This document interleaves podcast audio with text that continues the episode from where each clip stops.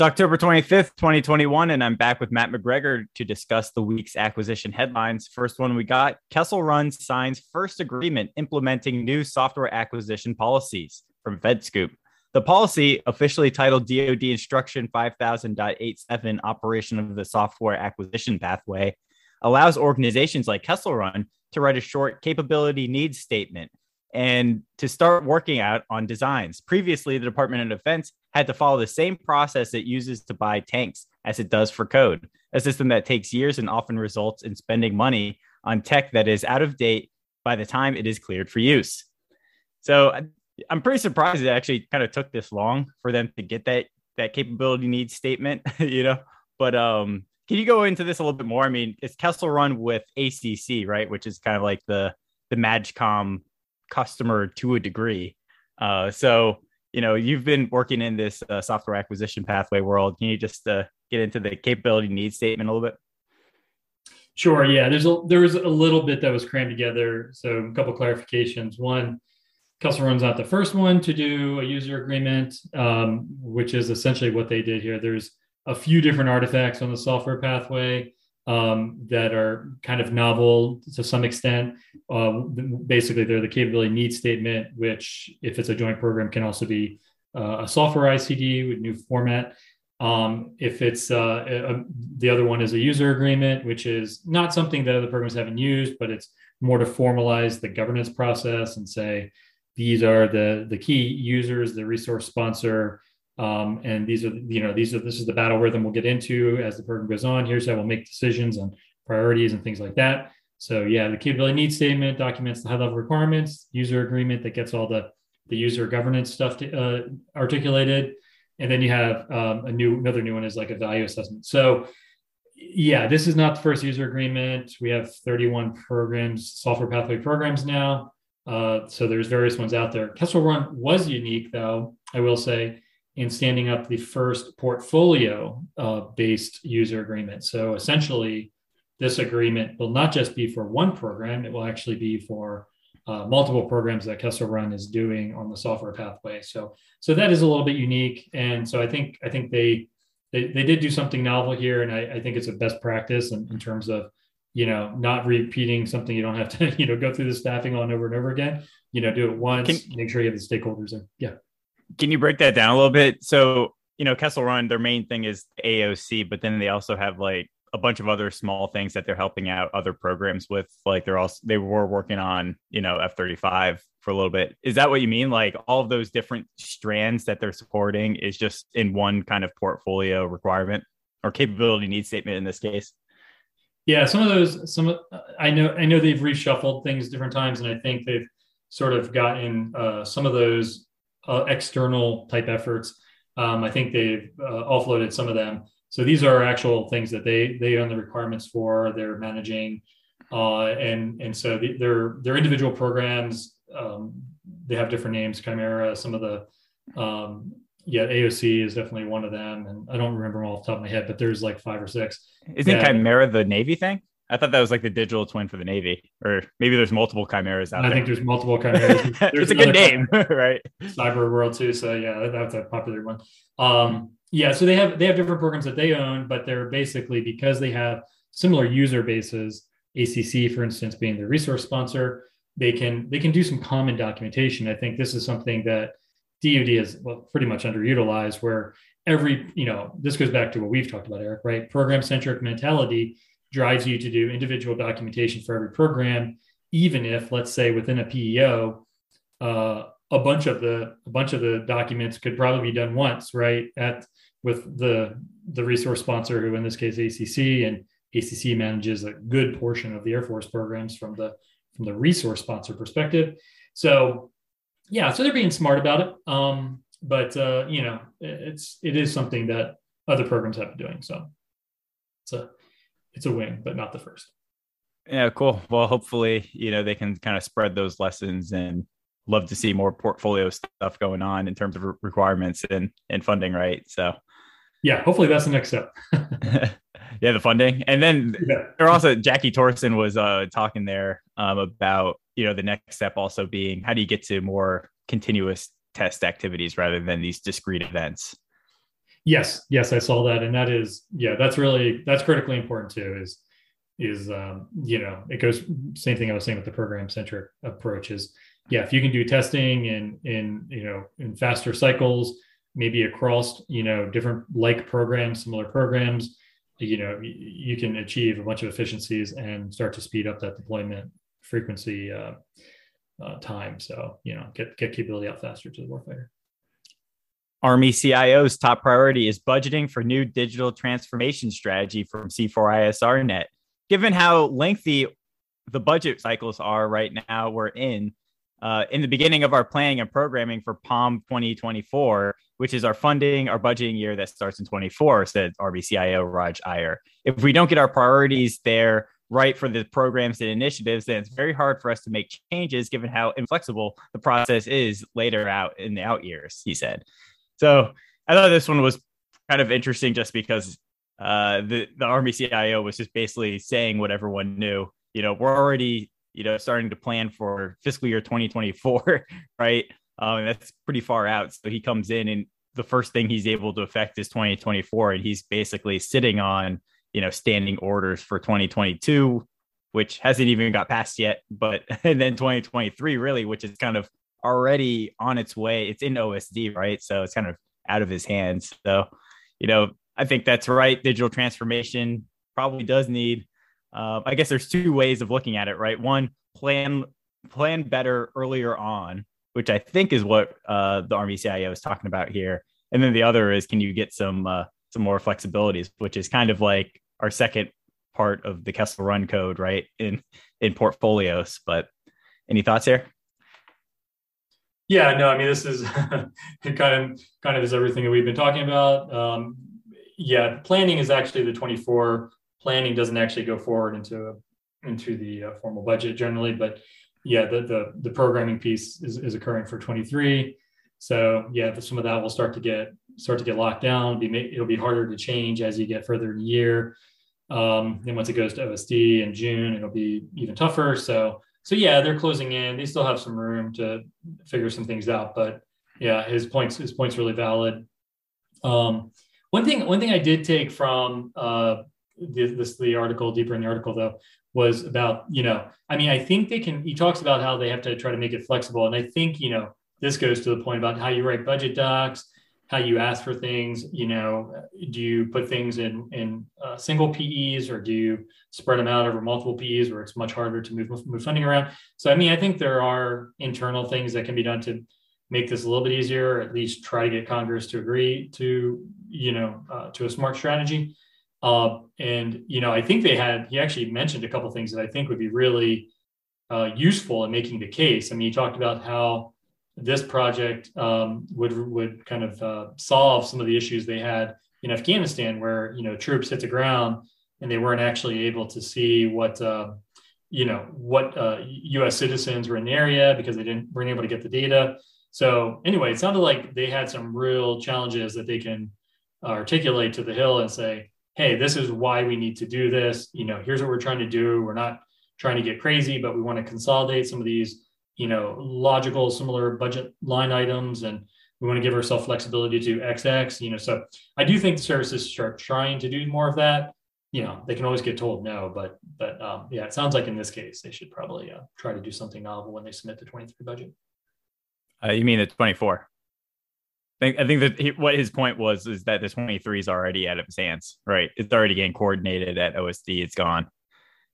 Well, right now the 22 the 22 budget should be, or no, sorry, 22 budgets on the hill, 23 budgets in OSD. Yeah, right. No, right. Yeah, yeah, 23 budget. Yeah. so it'd be 24. You're right. Yeah. And that's the crazy thing, right? We're still in in actual 2021 calendar year 2021, um, but we haven't gotten to 2022 yet. um, fiscal, fiscal year 22 now, yeah. All right, next one we got Senate directs NASA to choose another company to build lunar lander uh, report from space.com. The appropriators in the report state that NASA's HLS program is not underfunded, despite the agency's previous claims to the contrary. As shown in the report, the bill includes 24.83 billion for NASA, which is just slightly more than 24.8 billion that NASA requested, and a 100 million increase in funding for HLS.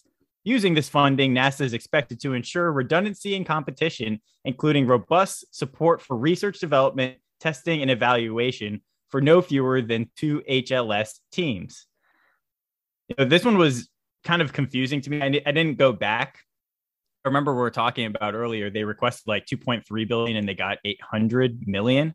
So I'm not really sure exactly what you know the appropriators are talking about here because like when they talk about top line figures to NASA that has nothing to do with what they authorized and appropriated or will appropriate for this specific program, right? So, you know, if they're giving them 100 million more than what they requested, I'm not really sure, right? Like, did they get more than 2 billion in this year or did they not?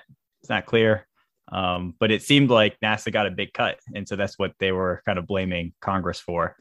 Uh, so I guess we'll see. You know, Dynetics and uh, Blue Origin want to play here, and SpaceX definitely lowballed them. It doesn't look like they're going to be able. They they lost that protest, right? So I guess just you know influencing Congress was the next best bet. Yeah, it definitely seemed. I'm not entirely clear on that point either. It definitely seems though like uh, Congress thought that you know I don't know how like the the estimates went and and how NASA decided that they didn't have enough funding for two, but it's it definitely sounds like from some of the language in that in the in the budget or at least the draft appropriations that um, you know they made the quote here nasa's rhetoric actually used the word rhetoric of blaming congress and this committee for the lack of resources uh, needed to support two hls teams rings hollow the committee added that having at least two teams provided services using the gateway should be the end goal but yeah it's, it sounds to me like yeah they threw a little bit more at it but fundamentally they it sounds like the appropriation committees viewed the the approved budget as being adequate. So yeah, probably more to this story. We don't know. Yeah, I think I think we'll we'll find out. Uh, yeah, it says that the agency only received 850 million for fiscal 21 um, out of the 3.3 billion request. So so basically, and that was for 21, and I guess they're talking about 2022. So I'm not really sure exactly what NASA or what NASA requested for 2022, but it probably was under the assumption that look, I got, you know, cut into a quarter basically of, you know, last year. I'm operating under the assumption that I'll have one. And now NASA comes or the appropriators come back and say, here's an extra hundred million, right? Add another competitor to this, which will cost more than a hundred million. So there seems to, I don't know exactly what's going on here, but it seems like they're talking past each other. Yeah, yeah. There's there's there's something something going on here that doesn't quite make sense. I'm sure we'll we'll find out because this is a, a big one, and I think you know uh, China's trying to get to the moon and by 2030. I always have a feeling though that NASA, whatever China says is their goal in terms of years, they just overestimate that number, and then that like the real internal number must be much sooner than than whatever that publicly stated number is. Well, like we'll talk about with their uh, the new booster they have, yeah, might be coming sooner. well, yeah, let's let's just move on to that one.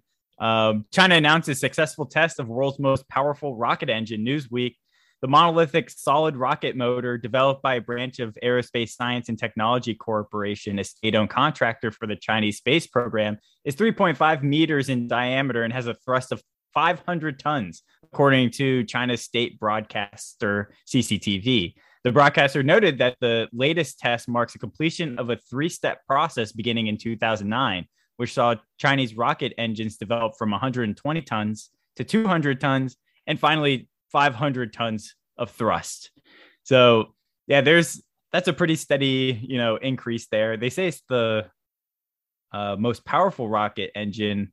I wonder if that's more than you know the Saturn V, um, but that's kind of out of commission now. I looked up uh, SpaceX is, I think, like the Falcon 9, they said has about 1.5 million in thrust. Uh, and so 500 tons is more like, right, a, a close, approximately a million. And the, the SpaceX is more modular. So it's got like nine of those things. So, um, well, the Saturn V was only 140 tons. Re- really?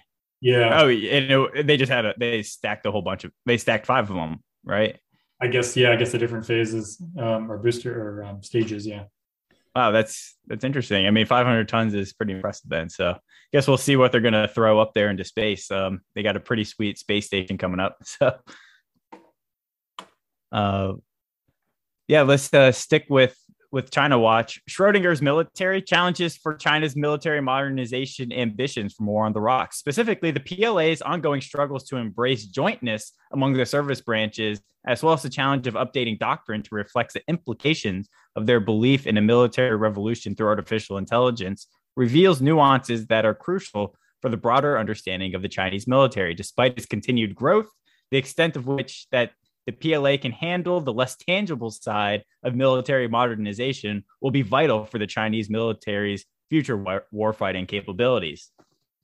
So the article kind of starts out with, oh, Chinese are making lots of progress here, there, and the other. But, you know, they were specifically um, talking mostly about this jointness um, issue that they had. And I wasn't really aware of how bad that was until recently. We're like, like, of like the top officer corps, like basically none are Air Force. So like the Air Force is definitely like lowest on that totem pole there for for China. Um, but that seems to make some sense. They're kind of like a land based power to a degree. But um, yeah, I, I, don't know. I, I thought it was kind of an interesting point that you know, in terms of actual war fighting, and this is something people have been talking about a lot, right? Like we don't, we're not really sure what China can do because they haven't really been put to the test since what 1979 in Vietnam, where they got handed to you know their butts handed to themselves um, by by the Vietnamese. So, uh, well, they, they the Vietnamese are probably the best light infantry at that time, so it's potentially not surprising. But you know, I guess they make they make the point here: China's not 10 feet tall, and that's the thing that everyone always says they're not 10 feet tall. Kind of hate that phrase, but um, I guess we'll see how they kind of integrate their services. There seems to be some kind of dynamic benefits to letting the services kind of go off on their own and and move faster. So maybe maybe there is that kind of trade off between like speed and coherence, right? Um, in in this kind of service inter-service rivalry. Yeah, I mean, I think it's one of those things where you can acknowledge that um, they they have some challenges, but you know, when you think about even the um, you know the U.S. military after World War II, like we were not we were not exactly in the best place either, but we, you know, when when you're pressured and you feel like you're fighting a, you know, existential sort of uh, sort of a, a, battle or you know planning for one, you you sort of you know get your stuff together, right? And so, you know, I don't think there's anything to show that you know they did they've already taken some major reforms. Yeah, they're gonna they're gonna hit up against a lot of status quo things. I mean, the U.S. is still dealing with that, but we we did. I mean, I think some people have made that you know made that point right that you know the U.S. has been fighting wars. We we know how to do it. We even though we're not we could be more joint in many ways. We we know how to fight together. We know how to do have a joint force and we have different joint force commanders for different components and we you know we've learned a lot of lessons over the years um, i mean i think we do have to remember that it's only been since the 80s that we really had Goldwater-Nichols, which really, you know, really forced the services to work together because, you know, Vietnam and Iran hostage situations and Somalia, you know, all showed how bad we were at that time. So, so yeah, we had to we had to learn a lot of lessons that China just doesn't hasn't had to learn yet. But there's nothing to say that they can't study study our history, which they are, right? They're studying the way our tactics and and the things uh, the things that we've done in Iraq and Afghanistan. So so yeah, maybe they will, you know, skip some of those lessons because they've, you know, they've they've documented so closely, you know, what some of the other nations that have been at war are doing. So yeah, nothing to say they can't um, can't get can't get their act together. I did think it was interesting though about the the AI piece. I think that's probably the more the one that I see as more problematic um, because they really do seem to be relying on a less um, uh, highly trained force, right? Because they've well, they're going to shrink, so maybe that will help actually the force get get uh, a higher competency level. But if they're going to rely on AI that much to do a lot of this critical decision, code development, uh, uh, you know, basically ConOps develop, you know, it's going to be an AI focused ConOps, then the, you know, you really could make the force uh, not as reliant on their own expertise or their own judgment. And it really could become this thing where you're like waiting for the computer to tell you what to do. And if there's a lot of bias in the system or, you know, it can't anticipate some of the, you know, uh, some of the tactics that might be employed, uh, that could be a real that could be a real downside um, to being over reliant on that. So that that was pretty interesting. I didn't quite realize how how uh, I knew they were going after AI, but I didn't realize how intent they were for it to basically you know bypass a lot of human in the loop kind of stuff. So uh, I guess we'll see see more about this as as it goes on, but um, but yeah. Yeah, it's interesting that they had that take. I think Bob Work's take was the exact opposite, right? Like we have these very slow human in the loop types of decision chains where they could just like potentially just leapfrog that and and you know get to the next level of it right uh, so you know there, i guess there's there's risk and reward to any kind of strat- strategy um, especially with new technology but yeah that strikes me as the i think the the you know putin has said you know whoever like you know whoever dominates ai will you know conquer the world or whatever but i think the the way that i would maybe think about it is it's finding the right balance the trick will be is finding the right balance between you do need AI for some of those rapid decisions that are just, you know, things are going to happen so fast during the battle that, you know, human in the loop would just slow things down and you, you would lose, you would lose something. So you need to like find the balance between that, but then also not make it so dominant that you can't have the judgment and, you know, um, human, human focused strategies that, you know, might, might not, uh, AI just might not be there for, for some of those complicated political, you know, combining the the political piece with the military piece. So yeah, that balance might be maybe that's the maybe that's the trick and and China's going too far to the other side. Yeah. Though they seem to be quite experimental. I kind of wonder, you know, I doubt that they're creating some AI system that like predicts the next war, does like theater level planning type stuff, right? I, am sure that they're kind of starting it out in smaller, more targeted areas, and then they'll grow it. Right. So I think, you know, when, when you get to those higher level planning things where jointness, right, actually seems to matter more, I, I think you're kind of losing the realm of AI ML, at least where they're at right now, um, to kind of be able to synthesize, you know, a lot of that kind of contextual and qualitative information. Uh, but it will be very useful for specific actions that you know, kind of like a tactical, potentially operational level. Well, actually, one of the things they mentioned in there that actually made me think about some of the challenges on our side is the idea that there was going to be a lot of centralization, you know, even if it's not centralized all because of technology, centralized because of the, the command and control structure. And, and they were saying, you know, that the challenges that, that the PLA has with mission command. Well, I think there's been some really good articles recently about the US challenges with mission command and how, you know, throughout Iraq and Afghanistan wars, it was basically, you know, a, a CENTCOM commander sitting back there making all the decisions, you know, some very, very low level decisions and everything had to go back to the CAOC. And so it was also very centralized. So maybe we're not that much better at non-centralized decision making, but yeah, I thought that was interesting. Yeah, but there I mean, that's definitely true. I think one of the things though is AI is a centralizing force, whereas I guess crypto is a is a decentralizing force. And you know, can those two things come in tandem in the United States? I tend to wonder, you know, with the centralization, I think that's gonna, that's kind of a problem as you kind of aggregate higher and higher, right? And I think that's where you kind of want the federated approach. And for a war on terror, you know, potentially there's not too much cognitive overload. You know, people at the top can use those information systems to make those decisions.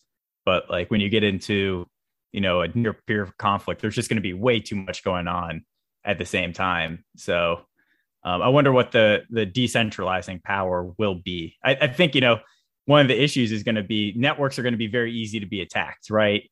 Um, and these things will degrade in those types of environments. So how do you I guess like secure those things. You're gonna you're gonna have to accept inefficiency, um, kind of and decentralization in order to promote the redundancy and I guess overall resilience of the force because you don't want it just to kind of topple, uh, you know, from a, yeah. from a few quick actions. Well, this goes to the whole, you know, John Boyd's, you know, focus on, you know, he critiqued the Army's, you know, um, policy of synchronization which I think, you know, he kind of called out even in the first Iraq war that there were points in the war where they could we could have easily gotten the Republican Guard, Iraq Republican Guard, and because of synchronization, the Army would actually wait for slower units to catch up. And, and by virtue of that, they basically lost out on kind of, you know, keeping the Iraqi Republican Guard from escaping. And um, a lot of that was around synchronization. And that that policy or that, I don't want to say policy, that doctrine is still very vibrant in the in the army today. Synchronization, everything needs to be synchronized, everything needs to, you know, be thought out, and you know, there needs to be, you know, orders issued and stuff. So yeah, I do think we still have a lot of a lot of progress to make on that front too. About like, yeah, actually, okay, trust your trust your commanders on the front lines that you've given them. You're giving them the information they need, and you've trained them well enough to make good decisions, and let them go, you know, achieve the objectives that they've been given. You know, but yeah. Yeah, it just seemed that you know a lot of that savings from Iraq, Afghanistan these days should kind of be just pumped right back into realistic training. You know, so that when you get to that point, you're not just kind of like Stalin was in World War II, just like who are the guys that are actually surviving and not dying, right? And then I'll promote them. Like you don't want to get it to that point. You want you want to know who are the leaders and right and delegate those decisions sooner. Well, I mean that's a good point though. It's like you, a lot of probably how how successful China will be is what people they promote, right? The people that are generals right now are probably not going to be that effective in this new paradigm because they're you know they've been trained for so long and maybe the colonels and lieutenant colonels are probably not the right people but how they promote how they decide to promote the captains and majors that are coming up through this pla especially through the joint force will probably decide how effective this is right? Because those are the folks that will be creating those new doctrines or at least you know executing those new doctrines. They're going to be the ones that you know will have to make um, you know decisions like will you promote the people who are just the party line? Uh, you know we do what the general tells us or do you promote the more rebels who are thinking outside the box and doing you know coming up with novel ways of doing it so yeah i think that'll probably be interesting is we'll probably never really know but what what cadre what cadre moves into the top ranks and how that decision how that how those promotion decisions are made will probably have a big impact yeah it would seem that um, I guess you know the older guys they kind of grew up in a different time, right? But if you if you're talking about these majors or something like that, well, they pretty much grew up in this uh, kind of recent WTO era where China had like this amazing acceleration of growth, and they're probably more optimistic and kind of like a different bunch of people than you know those born during the Cultural Revolution, and that could have a substantial you know impact, but I guess it also depends on what happens here in the next couple of years because it looks like you know the Chinese government is kind of cracking back down a little bit on some of that economic freedom um, and what that kind of means in terms of culture and and you know people's outlook and their ability to you know express themselves might be you know tied to that. Yep, good point. So, last one on the China watch China hypersonic, uh, Chinese hypersonic vehicle test, a significant demonstration of space technology from Space News. Uh, so, here they're comparing it to kind of American vehicles. The X 37 is not a highly maneuverable space vehicle, Bakos noted. NASA's space shuttle glided back from space almost like a rock, basically gliding down in very steep, very steeply and plopping on the runway. According to media reports on China's tests, the vehicle was able to maneuver when it returned from space into the atmosphere and be more aggressive in terms of uh, its cross range, he said. That would be new in terms of technology. So, my layman's understanding here is that they had a hypersonic glide vehicle um, rather than like a classic ICBM, and it went around the world, um, not actually in space because I believe it was air breathing and it was able to re-enter at high speeds and maneuver. So that's the the kinds of new new things going on. Anything you you got out of that one?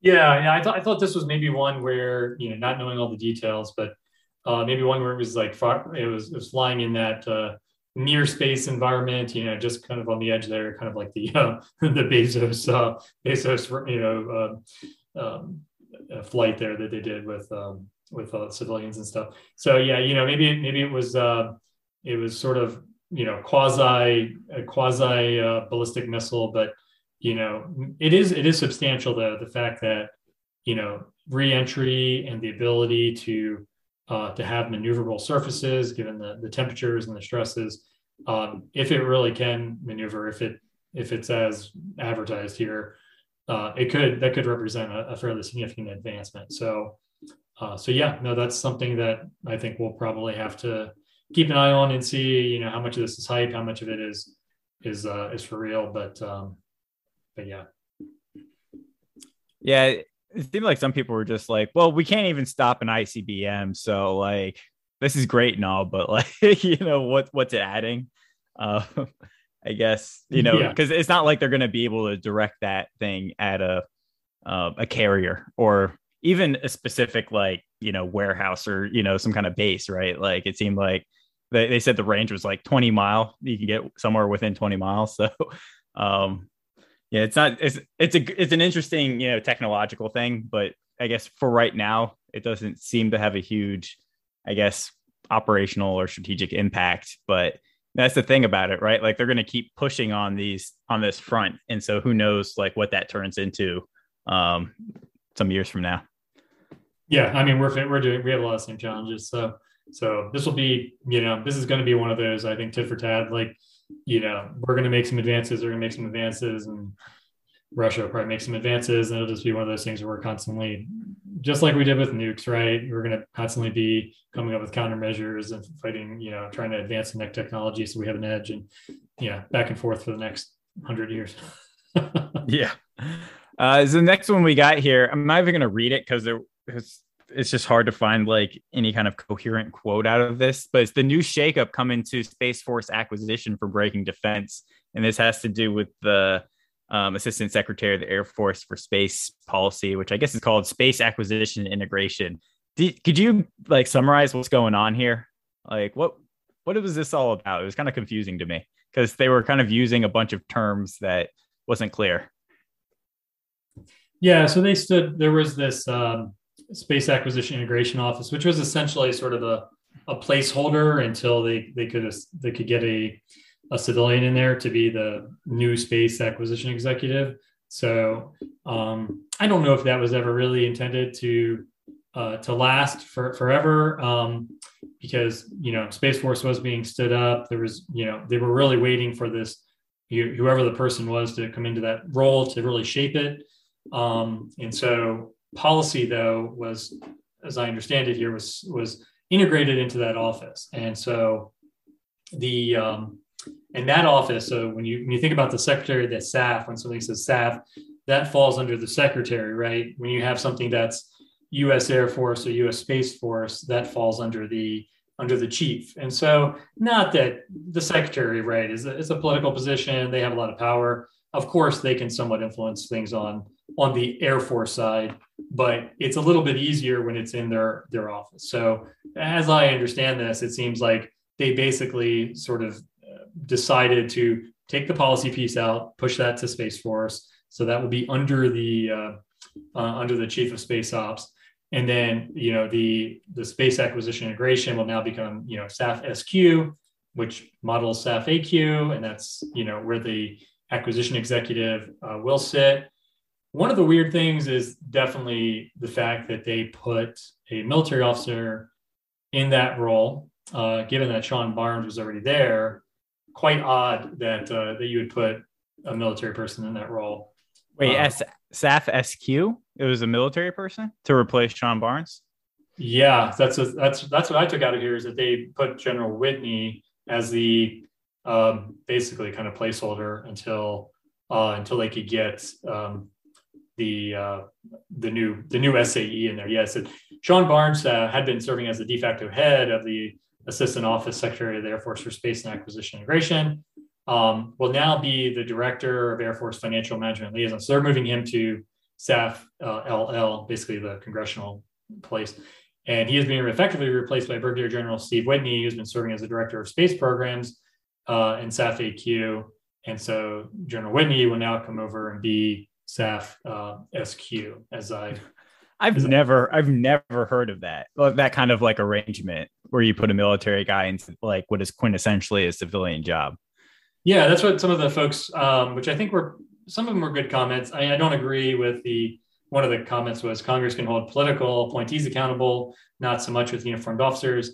Uh, I definitely don't agree with that. I mean, Congress can hold up promotions. They can, uh, you know, they can screw around with retirements and stuff. So I, yeah, I don't think that's. I mean, sometimes political appointees have a lot less to lose. Yeah, I mean, I'm not really that worried about that. It just seems yeah. like why why make that kind of transition to that individual when you could just like stick a civilian in there and you know because like a civilian's going to be there eventually so yeah why shawn barnes got moved i don't think we'll we'll know um, but it sounds like from the way that this article was written that there was some negotiation between the air the space force leadership and the secretary and essentially the secretary got to keep the funding piece and the policy piece uh, went to uh, space force. And you know some of the folks that were quoted here basically said you know that's probably not the best was probably not the best idea probably a mistake.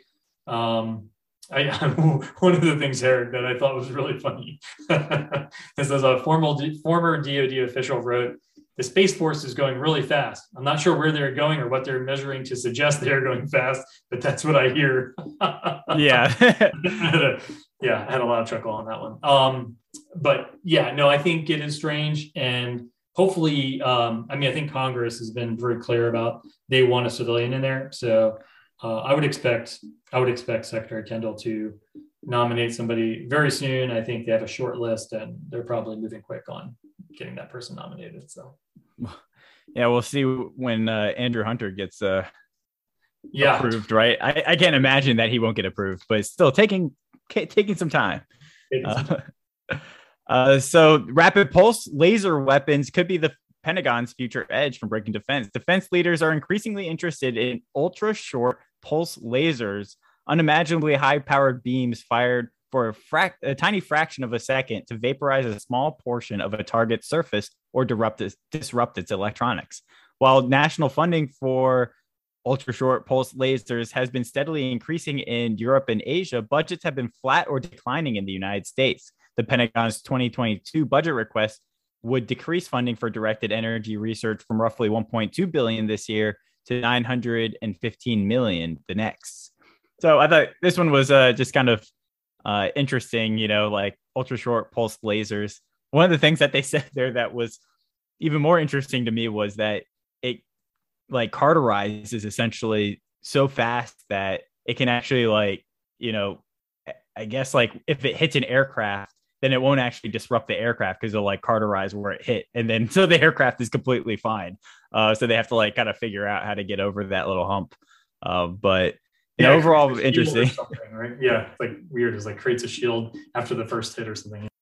yeah, uh, which which sounds weird, but you know it seems to make sense. Ultra short pulse lasers because like energy like generation is such a um, power drain and all that kind of stuff. But um, you know, this is one of those things that seems to be in our future, right? Like it's it's, it's always in the future.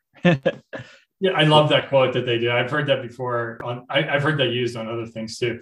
But yeah, it's an old joke in defense circles that laser weapons are the technology of the future and always will be.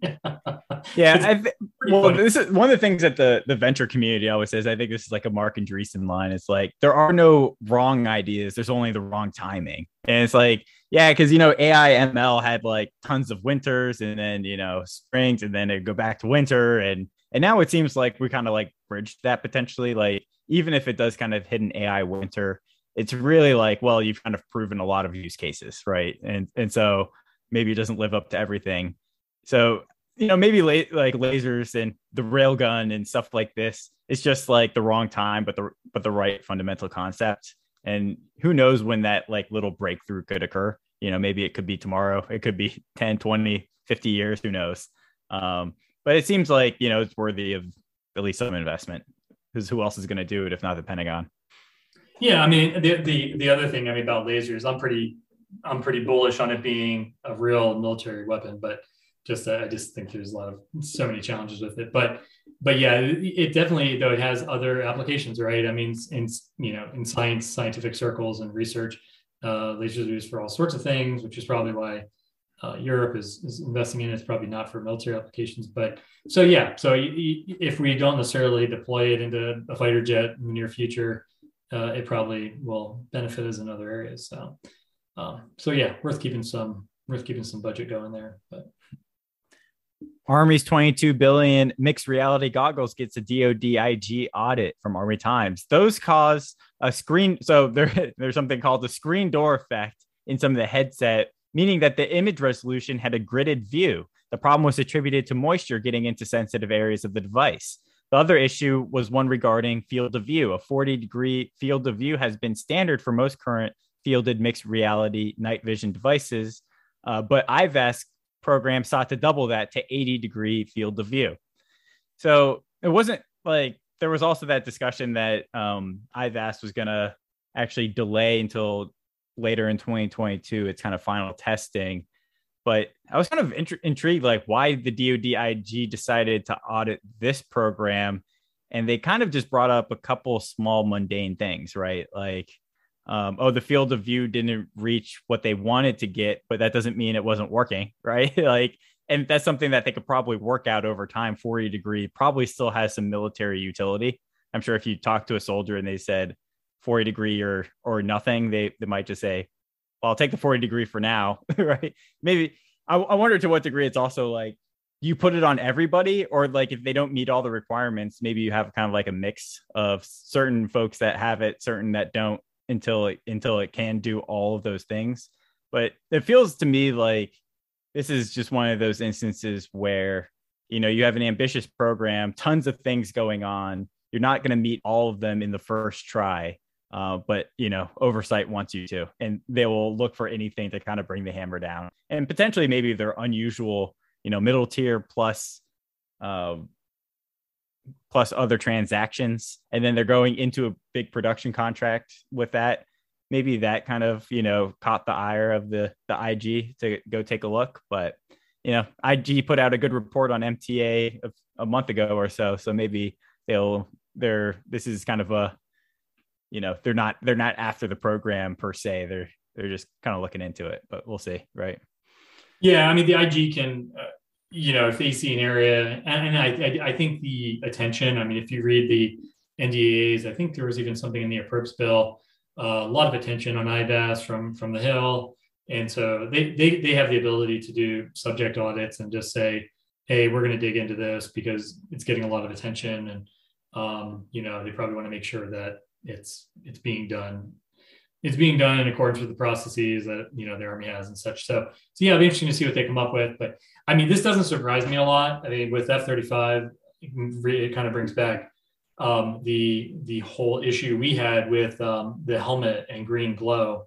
So right. you know, basically, pilots were wearing this very complex helmet with you know basically magnets all over it that would as you moved, you know, the, the, the, system knew where the pilot's head was. So if it turned left, there'd be cameras that could show the pilot what was going on at the left side of the aircraft. So, you know, I mean, it was a, it was a complicated piece of equipment and it was supposed to have present a lot of information, uh, you know, inside the, inside the helmet, almost sort of like a 3D kind of thing.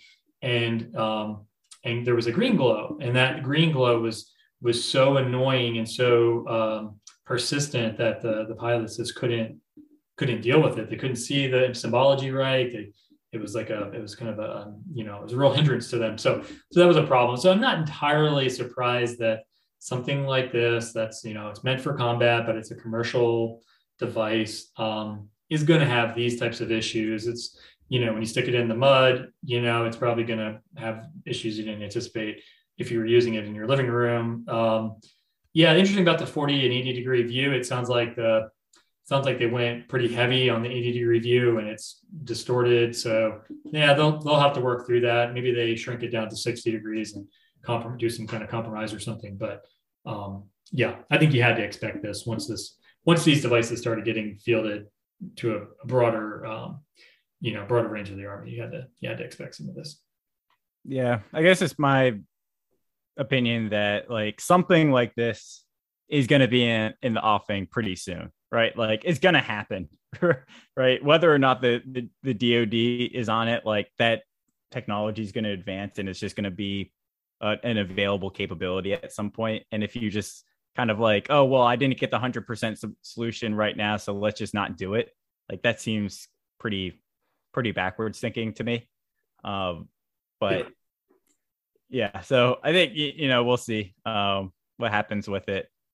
this will be one that's probably going to be on our radar for quite some time. uh, but it could be an important program and uh, lots of things going on. And last one we'll end on here. Army envisions global 3D terrain map as future PNT aid for operations, breaking defense. The Army's ambitious one world terrain, high fidelity 3D map of the globe for training is increasingly becoming eyed by operators as a future tool for positioning, navigation, and timing in GPS denied environments, according to senior Army officials. The idea would be for Army vehicles to be uploaded with theater relevant 3D maps generated by OWT prior to deployment. Uh, this one just seemed kind of obvious to me. I, you know, why do you need like real time? I guess it's like, where are you within that map? But like, you should always like, there's no, I can download a map of pretty much anywhere on Google, right, to my phone, and I can operate it without, you know, any connectivity. So, um, I'm not sure if it actually tracks where you are in there, though. I don't think it does. So I wonder how they're they're going to solve that one. But you know, it seems like it makes sense. Yeah, I think I think they actually do have sensors integrated with it, where it uh, it does some of the terrain. Um, I think it I think it identifies. I don't know what level of precision, but it sounds like sounded like it identifies you know where you're at based on the um, uh, terrain and some other maybe some other features it, that it that it has as part of the system. So yeah, because it said yeah, it said, uh, think about the GPS environment when these vehicles need to get from point A to point B. If they have one world terrain data set loaded and they have cameras, which these vehicles are outfitted with, then they can do land navigation, dead reckoning along the way, and they no longer need GPS. So it sounds like there's like a combination maybe of things that that you can do to kind of keep track as you're making progress. But yeah, pretty cool. We need to think outside the box on this because yeah, if you're completely relying on GPS, it puts you in a putting in a yeah. potentially dangerous situation. It's interesting on the dead reckoning. I guess it's one of those things like it'll get you to the fight, but you can't you can't do that forever. You're just gonna those those errors are just gonna add up quite quite highly over time. Yeah, I mean that's that that's a really good point too. Is if this um, if these units are deploying with you know long range fires or something like that, they they they will need uh, a target solution that you know they probably will need um, high precision data. So they'll they'll have to find a way to uh, uh, to get that before they would probably do some kind of long fires launch. Yeah. I always wonder what how like how many problems can you actually solve with just like brute force to a degree? You know, like could you uh for example, like could China just like put out a whole bunch of drones and just use computer vision to like see a stealth aircraft or something coming in, right? Like there's probably like so many just like brute force ways of getting getting across some of these challenges of time and place that used to um you know bedevil i guess past military people. Yeah you know what would be cool is if you had uh if you had a bunch of drones and their only their only goal was to go get a target solution. And so they just flew really really low. They went into enemy territory using the enemies and they were basically like you, you basically use the enemy's positioning system. You get the lock and then you, you send it back. Like you know like yeah like hack basically hack the enemy's whatever positioning system they're using hack that and you know uh, send back send back the uh, send back the target information or bring it back you know for the for the mission so, but you mean yeah. just like where are all blue units and now i know where your units are yeah, now I know where your units are, and I have I got a position because I was using your technology um, in an area where it wasn't denied. Maybe uh, I don't know how. I don't know. That's one thing. I don't know how precise. Like we always had on GPS, we always had um, selective availability, which um, I think the president only turned off once. Uh, back in the 80s or something, and then they the president agreed never to do it again, and they signed an executive order and stuff. So, but we do have the ability to turn GPS off, and there are the GPS three there's uh, some ability to do spot beam and things like that, um, where you can deny certain areas and make sure that you have good, good, good, um, good tracking in you know an area where your friendly forces are. But I don't know, like with Beidou, Beidou, or um, or the Glasnost. I don't know if uh, the Russians. Oh, Baidu, yeah.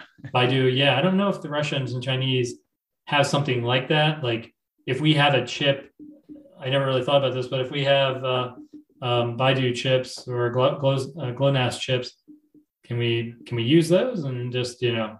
I mean, for some of our systems, you wouldn't want to do that. Um, but, you know, could you use that for some of this, uh, you know, land navigation in particular, or, you know, maybe, maybe some other missions, maybe not quite like missile launch, but maybe some other missions you could do that. I don't know. I don't know if someone's, I'm sure someone's thought about that, but. Yeah, it's, looks like there's a bunch of P, you know alternative PNT stuff going on that if you just looked at the budget docs, you wouldn't necessarily be able to find it. Uh, yeah.